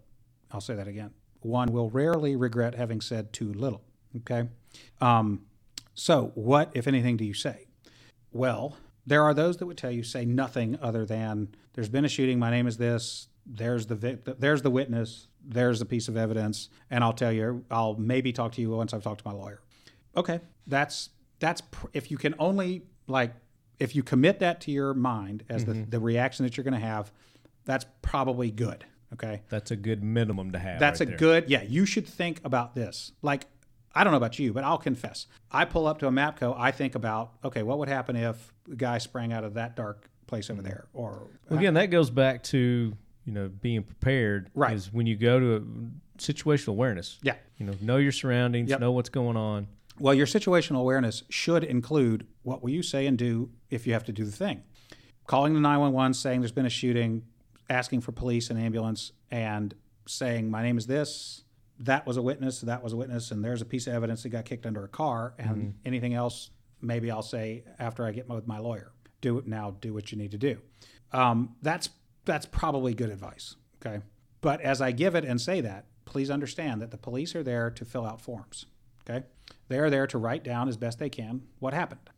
You may have witnesses sympathetic to the person who just got shot who are present. Like if, for example, let's say you're on a road trip and you need to get gas and your wife needs to go to the bathroom. So you wind up pulled over somewhere that maybe was not the best choice and you wind up in a stupid place. Okay. Uh, and- Unbeknownst to you. yeah, unbeknownst to you, you didn't realize it was a stupid place, but hey, she's got to go. And so here we are. Yeah. And then the thing happens. Okay. Well, maybe there's friends and associates of the guy you just shot who are present. Their story is going to be, man, he was he didn't do nothing, right? He just, that dude just rolled up here and started shooting He just smoked him. He just smoked that fool. he he shot, as I said in the seminar, he shot Skittles. So, um, so understand that the police are going to be getting statements from people, okay, and those statements begin to form the narrative and begin to steer the investigation. So there is a temptation to say that's not what happened. That's not what happened. You probably need to resist that, okay? Okay. But you have to understand that that's what's going to happen. There's going to be people handed clipboards. They're going to be writing things down. There's going to be people saying, that dude did this. So you need to be prepared to not defend yourself. Not there. Not Yeah. there, not then and there. Not then and there. right? Not the Um, time, not the place. And um, at the same time, you have to convey that you are not being uncooperative, right? Like, I would recommend against ever saying, Am I being detained? Um, yes, you're being detained. That's what the cop with the blue You light. just shot somebody. yeah, of or yeah, wh- right. Like when the police came up and took your gun and told you to sit on the sidewalk and maybe cuffed you. Yeah, you're being detained, right? Lawfully, right, You're yeah. being detained. So, but you need to prepare to resist the natural temptation to set the record straight. While at the same time understanding that the police are getting statements and, and beginning to form conclusions and opinions about how this went. Okay. Some of which you may be able to rebut later with the benefit of time and a you know a lawyer and and making a statement or whatever, but you can't ever unring that bell. You can't ever take back what you said. You can't ever convince someone that you when you said uh, man, that black dude was assaulting me, that the black dude part of it wouldn't you know didn't mean something nefarious, right? Hate Like- crime, hate crime. Right. Like so um Yeah. um so you know, white dude, black dude, whatever, any description that you may give could look questionable. Even though in your mind it was neutral. It was just a fact. It was a white dude, it was a black dude, it was a Hispanic dude, whatever. The fact that you attached that description might be given some meaning. Okay. So probably the best thing to do is say there's been a shooting. If there's witnesses that were there, that was a witness, that was a witness there's a knife in the bush, whatever it may be. And then, hey, do you know, Refrain officer- from Yep. uh, racial descriptions. Oh yeah, yeah, and and yeah, and you need to think through this now because if you just put yourself on autopilot, man, you're going to get diarrhea of the mouth. like the single biggest adrenaline dump you've ever had in your life, the most scared you've ever been in your life, you know, all just happened. Yeah. that is probably a moment and you're not going to remember what you said either. Right. And that is and and so uh, you know, I don't like as a lawyer, I don't like reading my client's statement or watching it through the dash cam, which is incidentally another thing I should point out. Um, man, you should you should starting now, you should live your life like you're always being filmed because increasingly you are. Right? So um, if you if you just act as if you're being filmed, you may behave better. Okay. Yeah. Um, you might get to the gym more. Right. Work And out. that's another reason why saying nothing may be the best thing. Because if the video is inconsistent with your statement, then you're a liar. right. Okay. And there's a really good um, there's a really good YouTube video uh, that a I think the guy's a law professor gives about why you should say nothing and all the different ways that making a statement, even what you think to be true, can just blow up in your face. Right? Let's say you give a statement that you believe to be true, but disinter- disinterested bystander also gives a statement that she believes to be true, and they are inconsistent. Well, now someone's lying. Mm-hmm. So who is it? Well, maybe if we knew, if we were the omniscient observer, we would know that both of you told the truth as you knew it, even though you told different stories. That may just be a matter of perception. Which happened first, the knife coming out or the gun coming out, or was the was the shouting "stop, don't step back" or something else, right? Mm-hmm. Who, said, stop, don't? Yeah. Who said? you know. Yeah. Exactly. So, you know, we know it was said. I say it was me that said that, and she says, no, it was the dude that's dead. Um, well, now you've made either you or the disinterested bystander whose credibility is not in doubt a liar. Oops. So, my advice is at the scene, don't say anything other than, hey, right. I called the police. but once they get there, don't say anything. Yeah, and and they're they're going to tempt you, right? Like Provoke. Yeah. I mean, they're they're not there to clear you or necessarily bury you. But one thing I know police don't like is when you don't say nothing, right? like, I had a case one time where um, a client, a guy came in and he had intercepted a large, large quantity of drugs that had been mailed to someone he knew, who he cared about. Mailed. Mailed, literally mailed. Oh my God. Um, and this person came in and they said these were sent to my home to my other person that lives there, and I was curious what it was, so I opened it and it's drugs. What are we gonna do? And I said, "How old is this other person?" He said, "18." I said, "Get this other person in here." So he called this other person. The other person came in, and I said, "You need to tell me to take this to the police station." He said, "What?" I said, "You need to tell me to take these drugs to the police station." Why? I said, They're "Uh, mine. Yeah, I said, "Well, because um, we don't know that they weren't delivered, they weren't a controlled delivery, mm-hmm. that the police don't already know everything, yeah. right? That they were already found out at the UPS, FedEx, post office and delivered to you just to see where you took them. We don't know that. Also, it's the only way that we can like renounce the crime and maybe begin to buy you like some mercy, Yeah. or maybe, maybe just maybe if I do that, you completely get off the hook and and no one ever knows. All right, fine. Take him to the police station. So I take him to the police station and I walk in and I'm like, the receptionist behind the glass says, Can I help you? I said, Yes, I need to see a detective, preferably one in narcotics. And she was like, And who are you? I said, Well, I'm Dana McLendon. I'm an attorney. And who do you need? I said, A detective, preferably one in narcotics. Do they know you're coming? No. Well, why do you need to see him? I said, Look, um, I need to see a detective, preferably one in narcotics. Well, can I tell him what it's about? I said, It's about a thousand hits of ecstasy. And I held up an envelope. So here comes this detective that I know out of the back, and he's like, What's this about ecstasy? I'm like, Yeah, get your evidence back. He's like, What? I said, I'm bringing you a thousand hits of ecstasy. I'm surrendering it to you. well, where'd you get it? I said, no. No, No. you don't get that. He's like, but where where'd it come from? Nah, Yeah. no. I just I just need a receipt, please. Well, and so you could just see him yeah. like the little rat in the in the spinning circle trying to figure out you Trying know to figure out how you find right out who's well where did yeah. they get it um, no i just need a receipt please. So well could we could we could we like uh, use your could whoever brought this to you could we like no none of that's gonna happen. I just need a receipt. It, it was killing him. And i was just sitting there kind of half smiling at him like Right. isn't I'm not this, is this that, is this awesome or what? And he's like, well, you know, and I said, oh, by the way, um, there's no one at my office, so no matter how long you keep me here, you're not going to have one of your buddies roll by my office and get a license plate or See if somebody like was at right, like this is the end of. The, Right. all you get is this envelope. I need a receipt. Yeah. So um, I say I tell that You story don't to even say, have to say thank you. Right. I tell that story to say the police are not going to f- just accept that Mm-hmm. you're not going to make a statement. So they'll likely, appropriately, attempt to either trick you Doing their job. or goad you or or frighten you, you know, into making a statement. And um and man, they'll some of them will be quite persistent. After mm-hmm. all, there's a dead guy or a wounded person or more than one. So they're not going back to their and they have ambition. Right. And they're not Some going back to their supervisor to say, yeah, the guy says he doesn't want to say anything. Well, go get him to say something, right?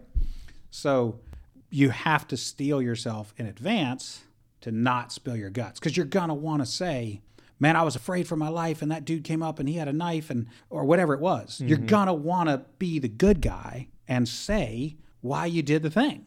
None of that's to be helpful because you can always go back and say that. Or the video may prove it or the the investigation may demonstrate all that to be true without you saying a thing. Okay? So to some extent you have to Just because you say it doesn't make it so. right. And you have to you and you have to um you have to rehearse that in advance right?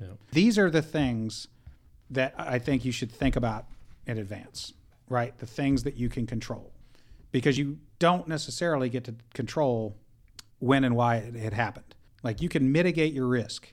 Social media. What's your gun? What do you post on social media? Where do you go? Who do you go with? Do you have a plan? Blah blah. All those things. Um, and um, but what you can't pick is whether it's going to happen or not. Because if you know that, then get me on that email list. I, I'm not But going that's, there. That's that's why you train because you never know when it's going to happen. Right. So a part of your training, if you're going to be a person walking around with a gun every day, part of your training should be mitigating your risk in advance by knowing what. That falls in line with your your responsibility as a carry permit holder, as a Ab- firearms owner. That's one of your responsibilities. It's not just getting trained with the use of uh, and familiarization of the firearm. It's also just what Dana told you. Yeah, I would- because you need to know ramifications uh, of using your firearm if you ever have to use it and what you need to do in that situation. Yeah. And I would tell you that if you think about these things actively and you plan these things, then the chances that they ever matter go down. Yeah. Right? Like if you think about you're going to get put in handcuffs. If you shoot someone, you're going to be put in handcuffs. So let's think about all the things we can control in advance and then dial all those risk factors to zero if we can. The chances are that, Know that what to expect. Right. That kind of accumulates into lowering your overall risk factors. So, yes, some of my advice is, is very conservative and it's going to go, it's going to fly in the face of a bunch of people that their pappy taught them and now they carry a outside the waistband open carry 1911 with a Punisher grip. Good. I'm talking to you. 30 round clip magazine. Right. I'm talking to you. Um, so um, that's that's the things that I tell people to think about in advance.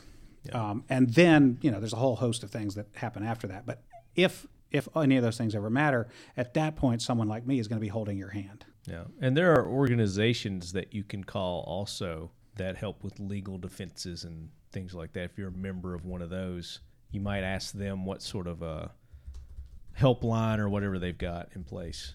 Um, I can't think of Conceal Carry America or something. I can't remember some of them. There's some. Uh, yeah, there's a bunch, and honestly, I think even people, the NRA has something. people I'm ask me sure. about those things, and my answer is I honestly don't know enough about them to say whether or not that's a good plan or not. Investigate. I, I can't tell you whether or not that's a good plan for you. All right. But everything I everything we just spent an hour talking about, that is definitely a good plan. That's a good plan. Absolutely.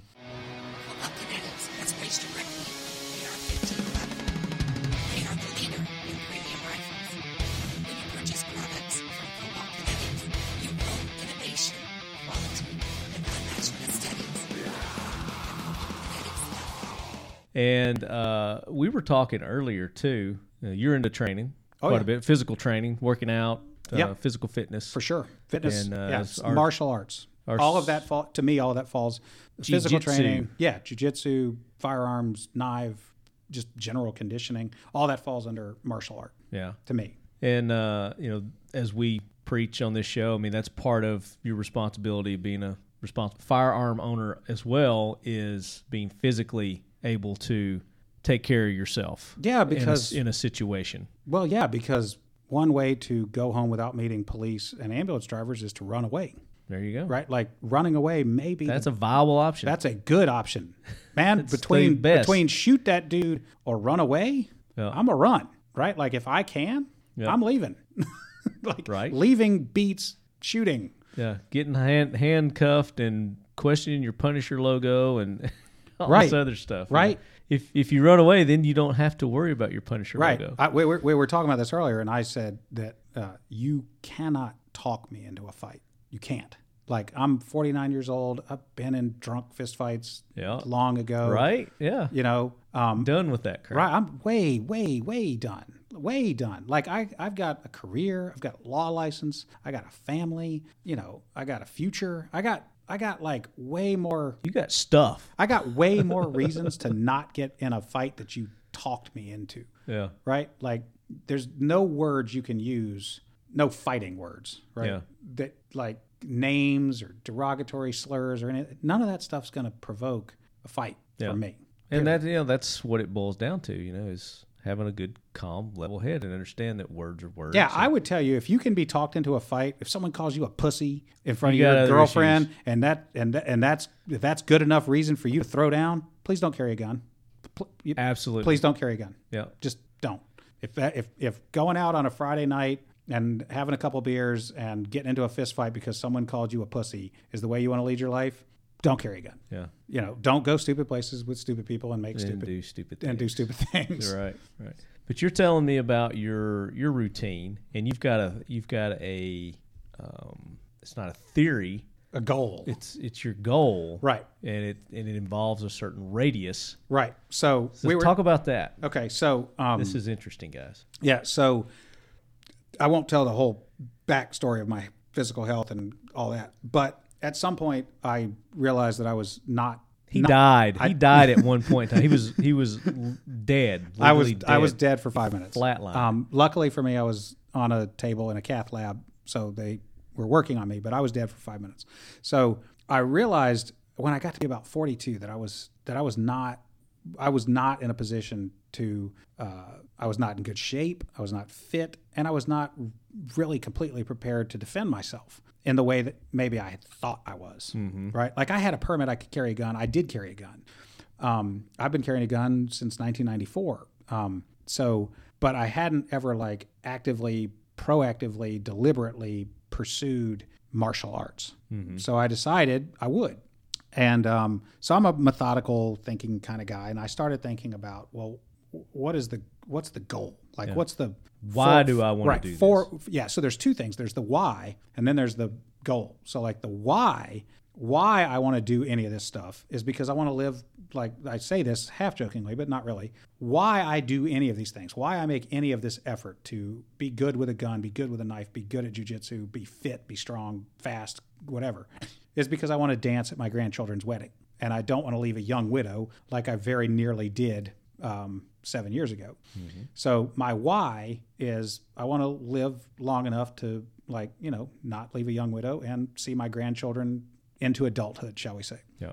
If I can get that done and live independently and have a good quality of life, awesome. Then I will be happy man. But that's the why. And then the goal, like how I kind of look at every day, is every day I want to do something to promote and secure this task, this imaginary task, if you will, which is I want to be able to dominate a quarter mile radius from wherever I am for 15 minutes, right? Like I want to be able to flee, fight, f- pick people up, drop people, break stuff, drag it, climb over it, whatever has to happen Physically, yeah. physically within a quarter mile of where I am for 15 minutes. So the the things that I spend my time doing for training promote that goal. And then that goal and that training promotes that bigger why. Right? Like so if I get stronger or improve my conditioning or get better at jujitsu or get better with a gun, all that lends itself to that quarter mile radius for 15 minutes goal. Um, so I, whenever I think about should I do something different, should I add some other training modality, should I, you know, Diet. diet, nutrition, more of this, less of that, whatever. I I ask, well, does it does it promote that goal? You know, Right. because some things that you can do are super cool and they require extreme discipline and commitment and prolonged, sustained effort, but they don't necessarily fit that goal. And I'm not saying that my goal, my quarter mile radius for 15 minutes thing, is appropriate for everyone. That's just mine. Right. It's just a personal. Right. But so when I have that You came up with this on your own. yeah, yeah, When I have that goal, then I know, then I can help. That helps me think about does pursuing that training advance that goal? So, like we were talking earlier about, like I've um, I've squatted a big number, a big number for me, like over 400 pounds at 49 years old. That's cool. There's probably not a lot of 49 year old dudes that can squat over 400 pounds. Um, but when I did that, when I've done that, I've kind of gotten bigger and heavier and lost some. I made some trade offs, right? Like Yeah. Mo- my you lost some mobility. Yeah, my mobility wasn't as good. My jujitsu didn't wasn't as good. I wasn't training jujitsu as often. My cardio wasn't quite as good. And I'm not saying you can't squat 400 and some odd pounds. And Everybody's different. everybody's different. Everybody's different. The result for me Right. was I got really strong, you know, two times body weight squat, but it came at the expense of other stuff that I wanted to be good at.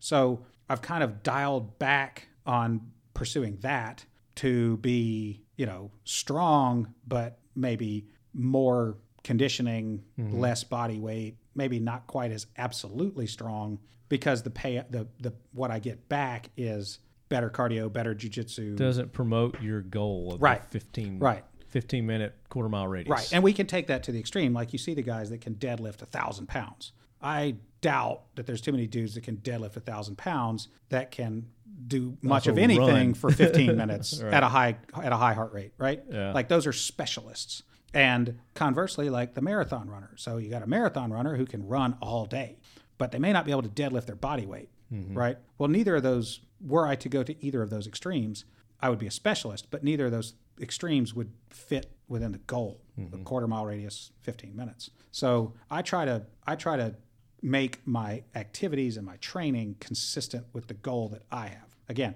my goal is just mine. Take it if you like it. Yeah. But um, if but when you decide what to do with your time, make sure that it's pointing at the goal that you deliberately take. Your picked. time, your exercise, your diet, Yeah. or whatever it may be. Yeah. Yeah. So that's, a good rule. I think that's a good rule of thumb. So everybody, you know, you need to think about what your goal is. First, What your your why?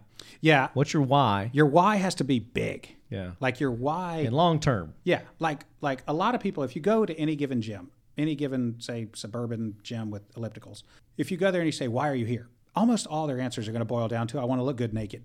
Right. Right? Which is it? That's fine. That's Read a, between the lines, and that's what they're saying. right. I want to lose weight. I want to be shape. I want to be tone. I want to have you know fit. you know, eh, whatever. It's Summer's coming. yeah, it boils down to I want to look good naked. Cool.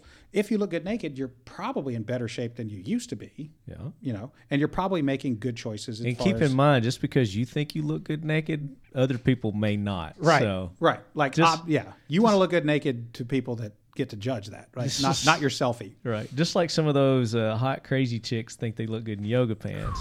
Not all of them do. Not all of them do. Yeah. So, um, but your why should be big, right? Like, because if your why is not big, then the then the then the hard choices you won't you won't consistently make the hard choices and exercise the discipline that's necessary, right? Like, if your why is just oh, I'm going to the beach in three weeks. Okay, maybe for three weeks you make better choices. But if your why is not big enough, then you're going to be like, ah, fuck it. I, I look Right. fine. or, You know? or the beach is done and over with. And right You go and right now back to yeah or you you lost eight pounds before you went to the beach but now what right Yeah. so like i suggest that your why should be big right like uh, you know, I have a grandchild on the way. or have or have a series of whys. sure, your why can be. But don't just have one why that's short term. Have something that you already know what's going to follow that. yeah, yeah. The the why, but the why has to be bigger than your than your bad habits. The why has to be bigger than the than the poor choices that have led you to wherever it is that you're that, that you want to change. Yeah. right? Or maybe you you're awesome as is, and your why is I want to stay awesome, you know. But it, but your why needs to be big. Then you can stop and think about what is what is my short term day to day goal, Yeah. you know. Um, and then you can start to fit in the how. Like there's a million ways to look good naked. Most of them involve lift something heavy and eat, Airbrush. eat properly, right? Eat properly and do some cardio. Um, but it doesn't necessarily, you know, that you could get there by swimming, walking, running, rowing, You not got to eating find carbs. out what what works for you. Right. You know, everybody's different. Their physiques, their I mean, their um, genetics, everything's different. Right. You know, we were talking about genetics earlier too. You know, it's it's you know, a lot of this stuff has to do with your genetics. Um, Yeah. I can- lost. You can take you can take all the supplements and and drugs that you want, but you know if you don't have the genetics for certain things, it's you know it's only going to help you to a certain extent. yeah. Or, or it may even hurt you. it may even, yeah, it may even hurt you. So, you know, um, when I was given my purple belt or when I earned my purple belt, there you go. Yeah. Earned it. Earned it. You earn those. my instructor said to me, "We always get we always get asked to when you when he promotes you to purple belt, he has you make a speech to the class, and in that he wants you to say to what would you now say to white belt you, right? So it made me kind of think, well, what would I whisper to eighteen year old me, right? Um, Calm the f- Right, down. Yeah. Well, what, I would say. so I'm 49 and I've been dead briefly. Um, what I would tell 18 year old me is you only get one chassis, right? Like Yeah. like from the neck down, you get one, yeah. right? You Those can constantly improve, you know, your brain. And you know, and like as long as you don't suffer like an actual brain injury, like you can you can continue to evolve and change that.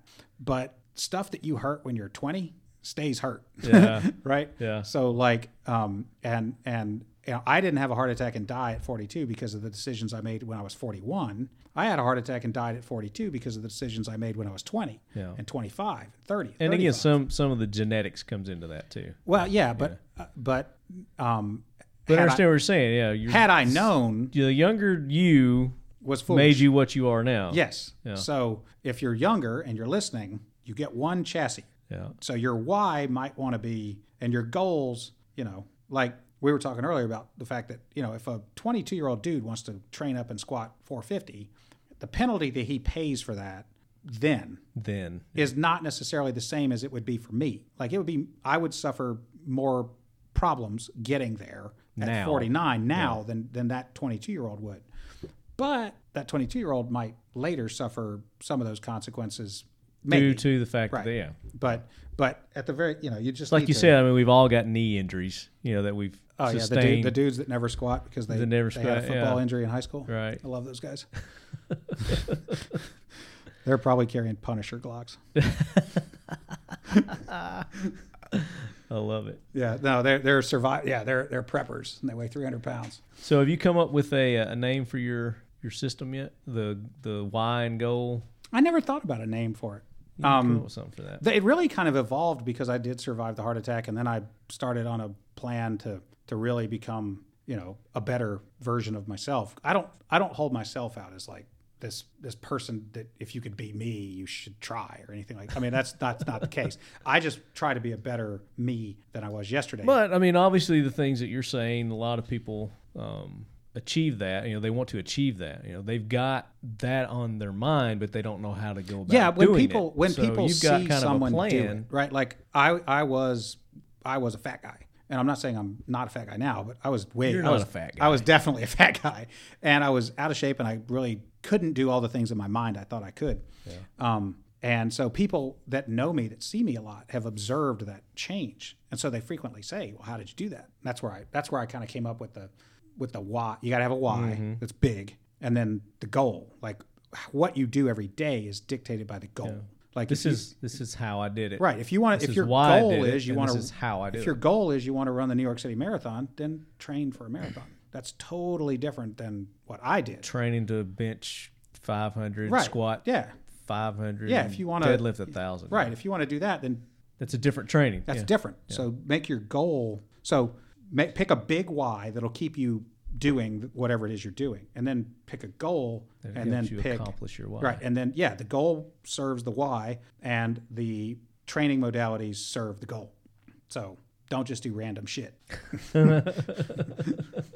Or do, you know, whatever. Well, eventually, eventually, if you do random shit, someone will come along and go, "Hey, dude, you're doing random shit. Um, what what's the point?" You know. And that's kind of how I started my fitness plan. I didn't really know what I was doing, but I was doing something. Yeah. And then over time, I was like, "Hmm, maybe I should bring some order to this." And, You know, and this this applies to everything in life, not just your workout goals. Oh, sure. I if mean, you want to start a goals, Uh, business, or yeah, you know, if you just want to, you say you're not going to start a business, but you want to pay off your debt, relationship goals, you know, for sure, Yeah. absolutely. You know, I think you're onto something there, brother. pick a why that's big, Yeah. set a goal, and then Build around make that. sure make sure that what you are spending your time on advances the accomplishment of the goal. Very cool. And when you and when you feel like you're faltering or failing or off track, remember the why. then get back up and keep doing the thing. There you go.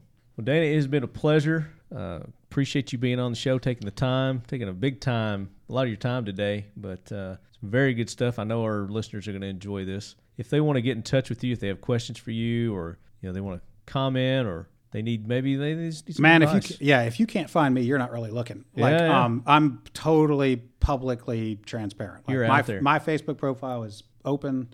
got the uh, big Punisher picture on his page. If you can't remember anything else, right. If you can't remember anything else, just go on social media to Hot Crazy Matrix, like Instagram, Twitter, and Facebook, and the messages come directly to me. now So, you guys have a uh, a Facebook uh, Hot Crazy Matrix. Hot Crazy Matrix Facebook, um, and I post um, when the thing went viral. I was like, I guess I need to do something with this. So I started the why. the yeah like then the goal. yeah so i started um so i started the social media accounts and so now like i'll post either funny shit that occurs to me or sometimes i'll post like serious advice you know Yeah. like um uh, uh, and you know it's, sometimes i'll just write like a thought down on a, a, a sticky and, and take a picture and post that up right like um one that i did was um a pro tip for unicorns was uh, occasionally i'll do a pro tip for unicorns Okay. and sometimes this occurs because Wait, wait, wait. And now it's time for his Project Unicorns. one of them that I posted was he doesn't need as many uh, he doesn't need as many driving tips as you are prepared to offer. Right, like Now, see, that would be the opposite. My girlfriend would say that because I give her tips all the time. oh, see, I drive, so like Yeah. that happened because my wife and I were going somewhere, and within like 20 minutes, she had given me a lot of tips. Yeah. So every once in a while, something funny or humorous or sincere or serious, or you know, sometimes it's just pictures of my dog. But yes, social media, Hot Crazy Matrix. If you send me a message, you're getting me, not some employee or some random person that manages a page. It's actually me. So if you have questions about anything we've talked about, or you just want to say hi, there you go. There you go. And uh, I'm going to have to get with you and go through your uh, training program one day Yeah, man. for a week. Maybe do a week or something. Cool. Get a week of that. He was telling me about this workout program. I was intrigued with it, so I have to try that out. And uh, we'll get him back on and we'll talk about it Cool. sometime. All right, guys, that does it for another episode of the Talking Lead podcast. We will be back again next week. See you soon. And as always, lead heads, keep your loved ones close. And your unicorns closer. Man, as long as they got a saddle and a, and a holster, you can draw your rifle from.